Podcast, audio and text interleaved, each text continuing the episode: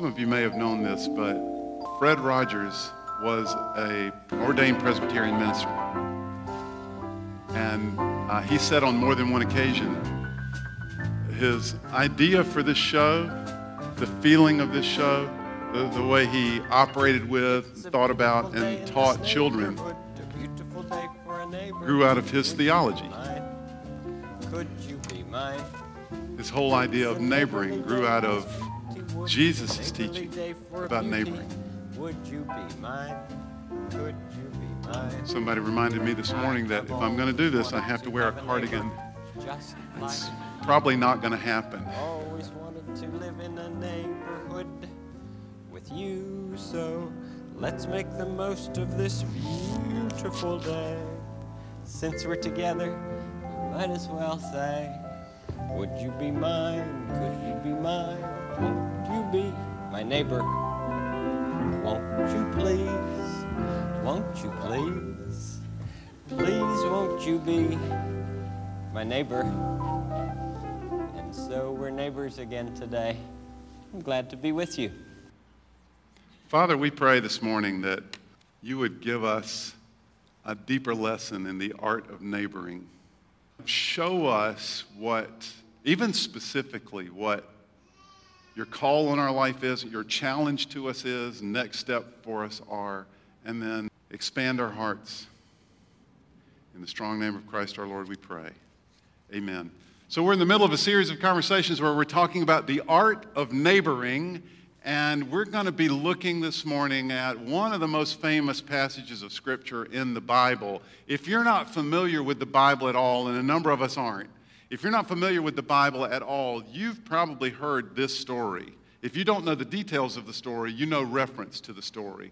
Jesus actually gives an illustration, a parable this morning, and it is incredibly compelling, especially for self involved, overly busy suburban Americans like us. So we're going to pick this little passage apart I'm going to begin by reading, and like every sentence or two, I'm going to pause and take a deeper dive into what we're looking at to set up the story itself. So, walk with me, if you would, through Luke chapter 10, beginning with verse 25. And if you have a Bible, I'd love for you to look along, or you can go to mygateway.life. I think the scripture is up for this morning.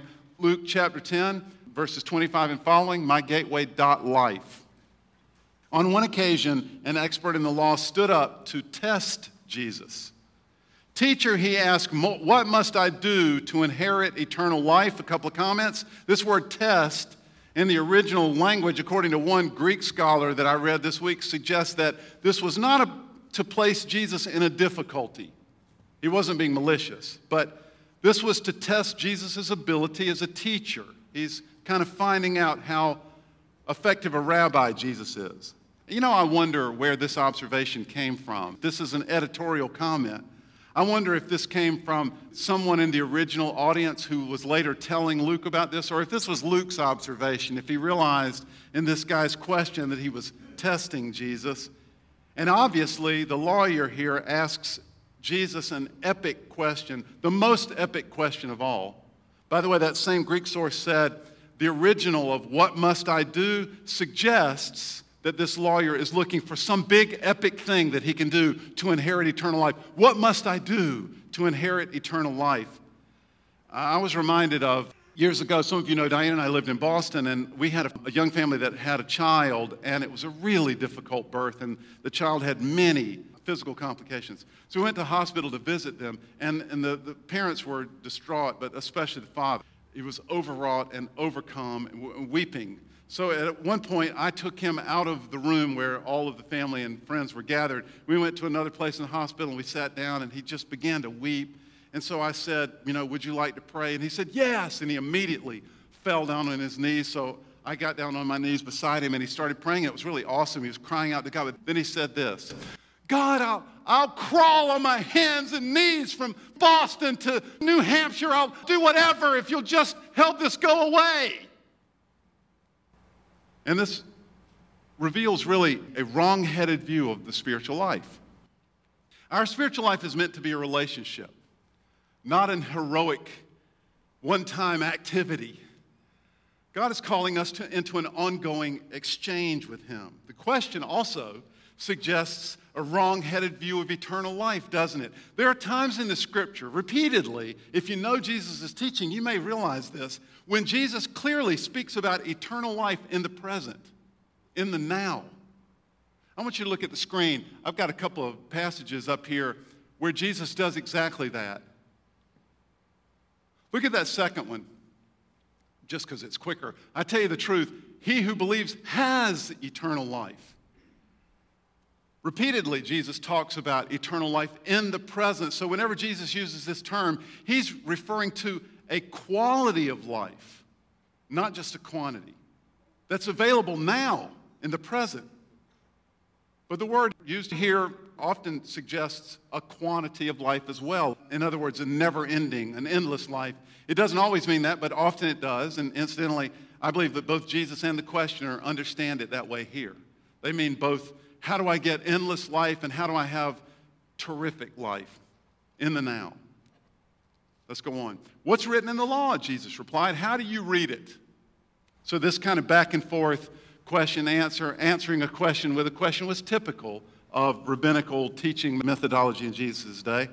So the lawyer answered, Well, love the Lord your God with all your heart, with all your soul, with all your strength, with all your mind, and love your neighbor as yourself. Now, it's fascinating. Jesus had answered a similar question in a similar way at another teaching point. I wonder if the lawyer had heard Jesus' teaching. If not, it's striking that the lawyer adds this second command to the first. I'm going to talk more about that in a few minutes. You've answered correctly, Jesus replied. Do this and you will live. But he wanted to justify himself. So he asked Jesus, oh, Who is my neighbor? Justify himself. Again, that's an interesting observation. I, I wonder where that came from. If that was Luke's reading of this, or if someone who was on the scene had recounted it that way for Luke. And why justify himself? Was this justification because he wanted a more sophisticated dialogue with Jesus? Did he think this conversation was too simplistic? Maybe pridefully he was saying to himself, Look, yeah, I'm a PhD, Jesus. You don't know how sophisticated I am. Don't give me these little quippy answers. Or maybe this was more personal. Maybe there had been someone in this lawyer's life who had confronted him about his own personal lack of compassion. Maybe this is a little bit more defensive. What do you mean? What are you saying about me? Who is my neighbor? Or maybe this was part of the larger theological dialogue among the Jews of his day, and it, it, it was. There was an ongoing debate as to whether or not non Jews should be even considered as neighbors according to all of the Levitical neighbor laws. And many wrote about this around the time before and after Jesus and, and commented that non Jews should not be considered neighbors. Jesus ultimately disagrees, and others did as well. So, in reply, Jesus said this. And now let's go old school. Let's stand out of reverence for God's word. In reply, Jesus said, A man was going down from Jerusalem to Jericho where he was attacked by robbers. They stripped him of his clothes, beat him, and went away, leaving him half dead. So he's going out of his way to make sure we get the picture.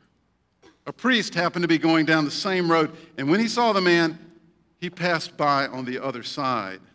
So too, a Levite, someone who worked in the temple, supporting the priests. When he came to the place and saw him, he passed by on the other side as well. But a Samaritan, as he traveled, came where the man was, and when he saw him, he took pity on him. He went to him and bandaged his wounds, pouring on oil and wine. Then he put the man on his donkey, brought him to an inn, and took care of him. The next day he took out two denarii and gave them to the innkeeper from his own pocket. Look after him, he said, and when I return, I will reimburse you for any expense you may have here. Now, which of these three do you think was the neighbor to the man who fell into the hands of robbers? The expert in the law replied, Well, the one who had mercy on him. And Jesus told him, Okay, well, go and do likewise. You may be seated. Let's jump back to the inherit eternal life comment for one quick second, because I've got a really important observation I want to make before we dive in. What we're going to do today is we're going to issue a challenge from Jesus, I think, directly to us.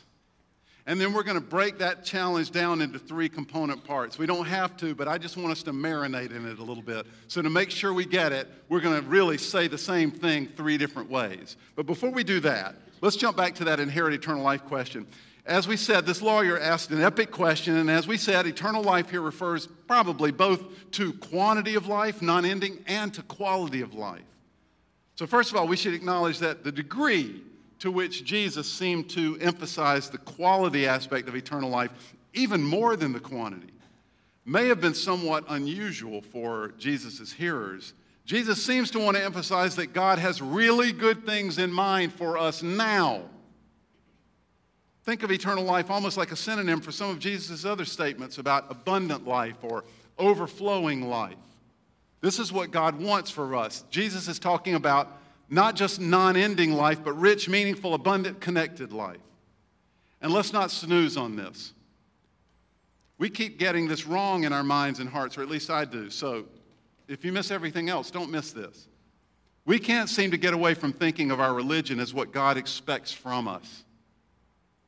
While Jesus continually wants to speak about what God wants for us, we can't seem to get away from thinking of our religion as what God expects from us. And Jesus is continually talking about what God wants for us. But that's not the most unusual part of Jesus' thinking for his original hearers or for us. The weirdest part of his teaching on eternal life is that Jesus makes himself the center of the whole topic. Don't miss that. The whole discussion of eternal life, Jesus makes himself the center of that discussion over and over again. Look at these two references. Check out that first one, for instance. You study the scriptures, he says to them, diligently because you think that in them you have eternal life. These are the very scriptures that testify about me. I am the eternal life. I, am the key, I'm the centerpiece to this. Jesus is saying, if you want eternal life, you will find that in me. I am the source, both of non ending life and of abundant and rich life. Over the years here at Gateway, and recently, within the last month, I've had people say to me, you know, I consider myself a spiritual person and I believe in God, I get God, but I don't understand the whole Jesus thing. What's the big deal with Jesus? Jesus is the key to having all that God wants for us. He's actually the centerpiece of this discussion. We talk about Jesus on Sunday mornings here at Gateway and sometimes during the week because we can't avoid it if we want the life that God longs for us to have.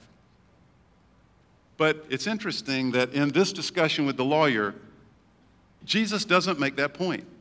He doesn't talk about himself as the center of this discussion. We might have expected Jesus to say something like this Hey, if you want eternal life, you need to follow me. The Father has sent me so that I could explain this to you. In fact, so that I could be the very essence of the life you're looking for. Follow me and you'll find it. And in fact, Jesus says that kind of thing in many other places. But he goes a completely different direction here. And in this context, he answers the lawyer's question essentially by saying, okay, so go love God and love others. Show mercy. That's because Jesus has a very different point to make here, a point that he knows this lawyer needs to grapple with. And by the way, Jesus' point is absolutely critical for us. As I said, self involved suburban Americans. So this morning, let's break Jesus' point down into three subpoints and, and let's marinate on it. We need to hear Jesus' challenge to us in this story. So, by way of review, a lot of preface here because the points are going to be quick.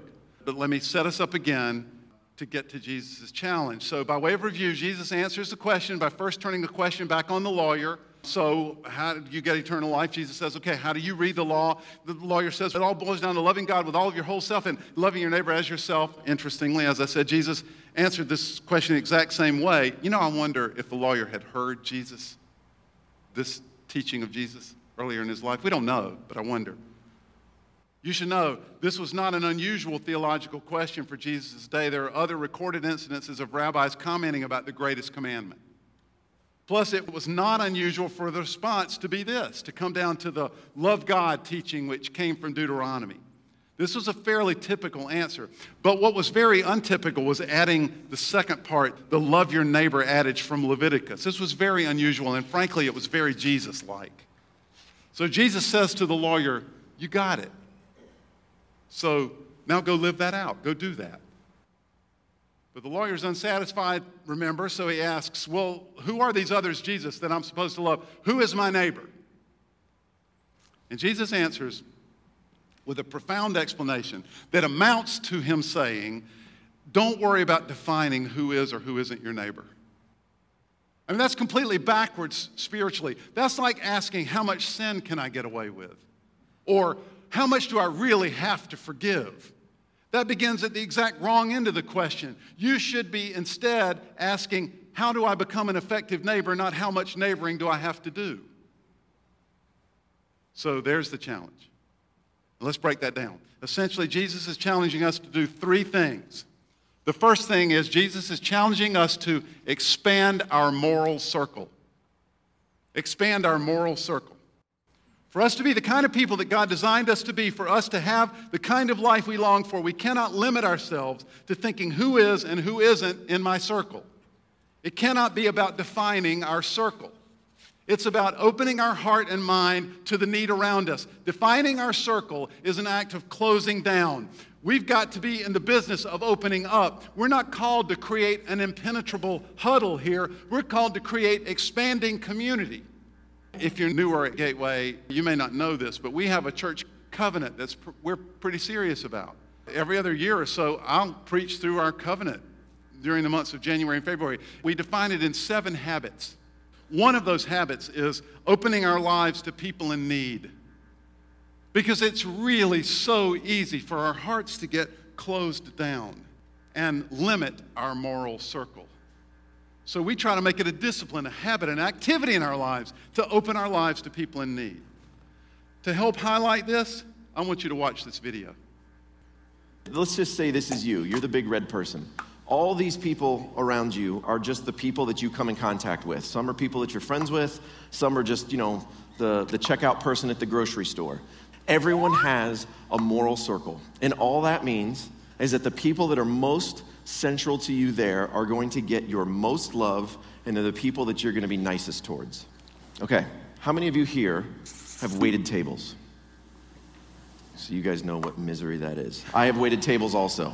Imagine a friend, a family member, somebody you really care about is gonna start waiting tables. They go through the whole training process. You get a group of people together, you go, you sit in their section, you're all excited, first night, and they come over and they are just sweating bullets right? What do you say to them? Oh, don't, don't worry about us. Don't worry about us. Don't even worry about. We don't even need drinks. I don't even like water. It's fine. We're fine. I don't even like this. An hour later, they come over and take your order. You ordered steak. In front of you is cod. It's great. You love cod. Cod's terrific. We're going to eat this. This is going to be great. And then what do you do at the, over, at the end of the night? You over tip them, don't you? You over tip them. Now, imagine that same scenario and you have no idea who this server is and they come and you know what? You ordered coke zero and this tastes like diet coke. So you stop making eye contact with these people. You start to do that mental math of the tip going down down down. I'm not going to even look at this person. You know this is this is ridiculous. We were paying for a good time. What is this? Two different types of behavior from us for two different people. One is your mom one is your friend one is your brother. The other one isn't but the other one's somebody's mom, the other one's somebody's friend, the other one's somebody's brother. Why do we justify two different types of behavior for people that we come in contact with? We show kindness to our kind, meaning the people that are inside that circle are generally going to be people that you think are your kind. Ethnicity, background, financial status, age, orientation, family member, skill set, you name it, these are the people that I am going to give my most love to. Just imagine with me, how different would your world be if you just expanded your moral circle? What if all of a sudden the people in your church were known for treating other people in their society like family? What would that do to you? What would that do to your church? What would that do to your life and your heart? This is exactly the challenge of the Good Samaritan. The priest and the Levite both of whom, by the way, are religious professionals. They don't see the mug man as one of their kind. The Samaritan is not thinking about his kind at all, he's just thinking about kindness. What are the enemies of expanding our moral circle? I don't know. You may, you may have other ideas. I could ruminate and think some of the enemies might just be plain self centeredness. One of the enemies that's big for us, right, is just busyness. Another one is probably, for many of us, prejudice. Speaking of prejudice, a second thing I think we need to tee off on here that's part of Jesus' message is we have to eliminate unhelpful categories. We have to eliminate unhelpful categories. This is really important for us to hear. I think the entire political discussion in America today, and it's heated and it's constant and it's pervasive, I think it is predicated on categories.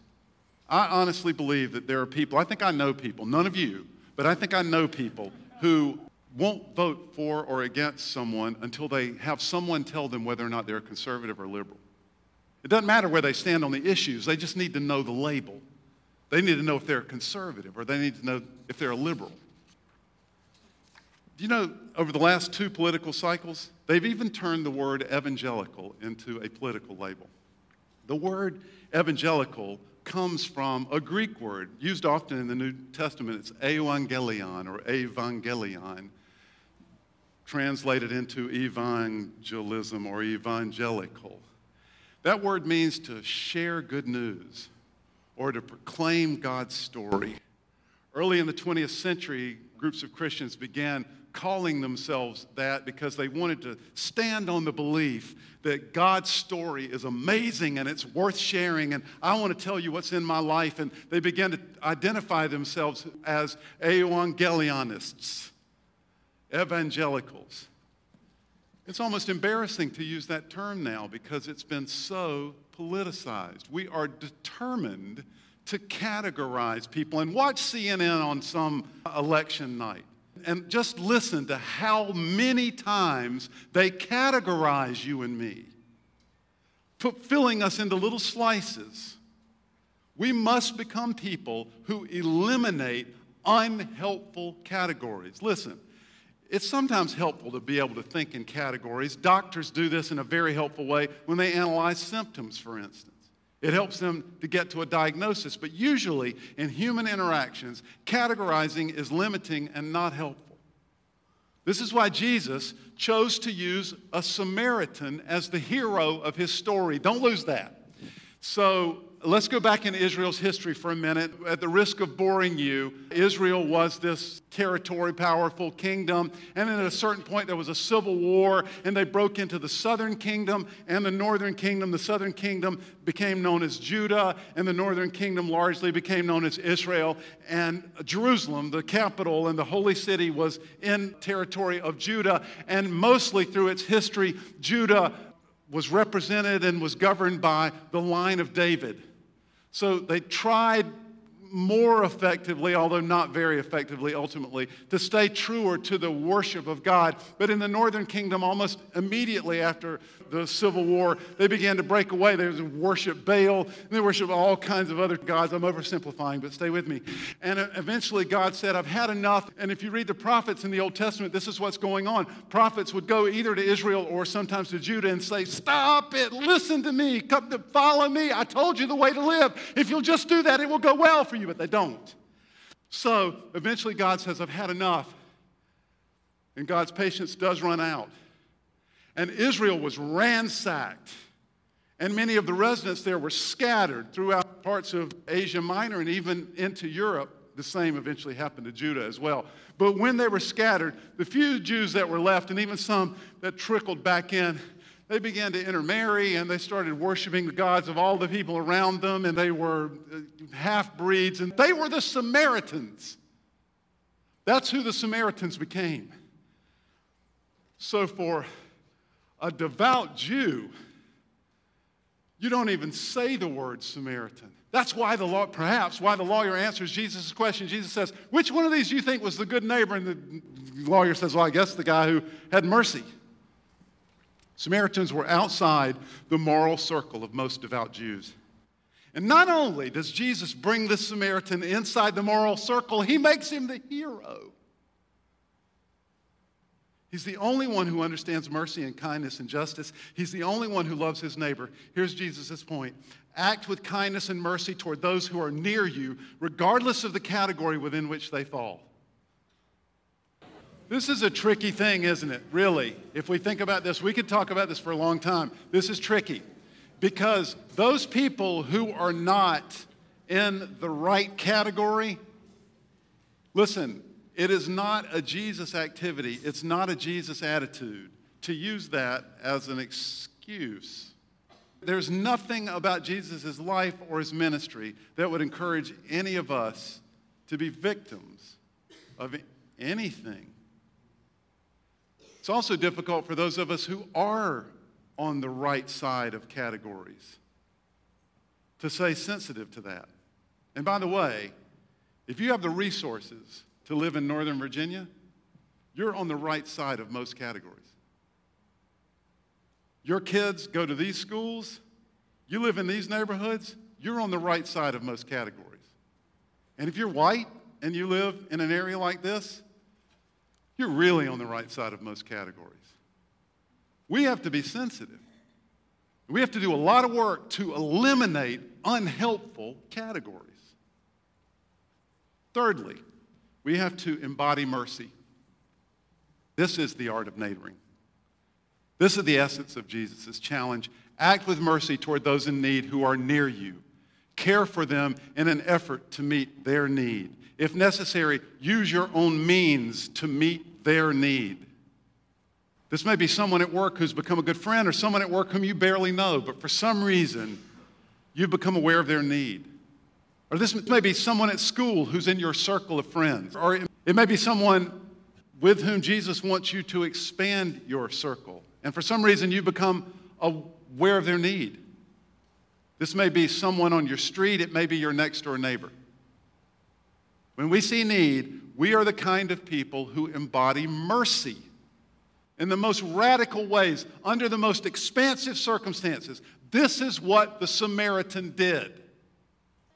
So, this past winter, I don't know if any of you saw this story, but Governor Andrew Cuomo of New York was in one of the big snowstorms that they had. He was driving back into the city and he was in a small motorcade. It was just uh, Andrew Cuomo and one big SUV behind him. And there was a motorist by himself stranded in a snowbank.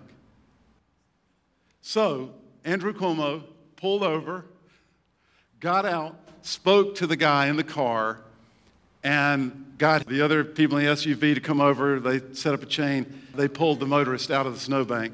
And of course, the New York press lit up about this. What they liked the most about it is as they were leaving, the man turned and shook Governor Cuomo's hand, thanked him, and said, What's your name? Anyway, what they said, you won't be surprised at this, what they said in the New York papers was Governor Andrew Cuomo was what? A good Samaritan. But that's pretty different than Jesus' story, isn't it? That's awesome. And I want you to know, frankly, I'm not that nice. I would not have stopped. But Jesus goes much further than that. Jesus, in fact, is almost offensive. So let's go where Jesus went. Let's imagine that a very conservative Christian talk show host, someone that I might listen to, spins off the road and gets caught in a snowbank. And the pastor of Gateway Community Church comes along, but he moves to the other lane and passes by. And then an elder at Gateway Community Church drives by and he moves further over into the other lane and passes by. And then a cross dressing gay man who's just gotten back from lobbying his congressman stops. He gets out to help. And Jesus says, I want you to be like the cross dressing gay guy. Be that kind of neighbor. Okay, let's end there. Remember our assignment if you were here two weeks ago. We started this process by challenging ourselves to pray for our neighbors. So we're going to continue that this week. I'm going to add to this next week. But your assignment is to pray for your neighbors. Pray for the people that neighbor next to you at work. Pray for the people that neighbor near you in your neighborhood. Pray for the people that neighbor with you on your kids' sports teams or on your sports team. Pray that you'll have God's heart for them. Pray that God will open your eyes to see need in the midst of your busyness. Pray that God will create space for you to be His hands and His feet. That's the charge. And pray for the courage to act with mercy. Let's pray. Honestly, Lord, I feel like you have spoken and we've heard you or we've tried. I pray that you would help us expand our moral circle because we don't even know how to do this apart from you. Enlarge our heart, break our hearts with the things that break your heart. I pray that you would help us eliminate unhelpful categories. We don't even see how we do this. So we need you to show us. And I pray that you would call us to embody mercy to act with justice and kindness and mercy to any who have need that are near us.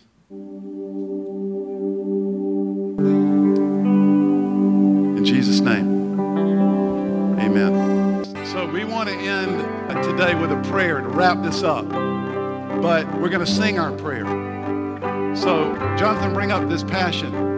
This passion in my heart, this stirring in my soul uh, to see the nations bow for all the world to know I'm living for your glory on the earth. So I want us to sing this like a prayer. So you literally pray this to him while you're singing it. Do your best. All that you know of yourself to all that you know of him.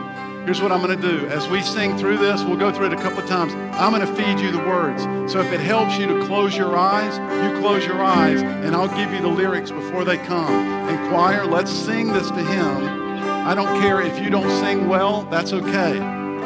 Try your best to keep it to yourself, but that's okay. Jump in anyway and sing loudly. Passion. Here we go. This passion in my heart, stirring in my soul, this stirring in my soul, to see the nations see bow, the nations bow, for all the world for to all know. the world to know. I'm living for I'm your glory living the for your glory Let's do that again. This passion in my heart. This passion This in my stirring in my heart, soul. this stirring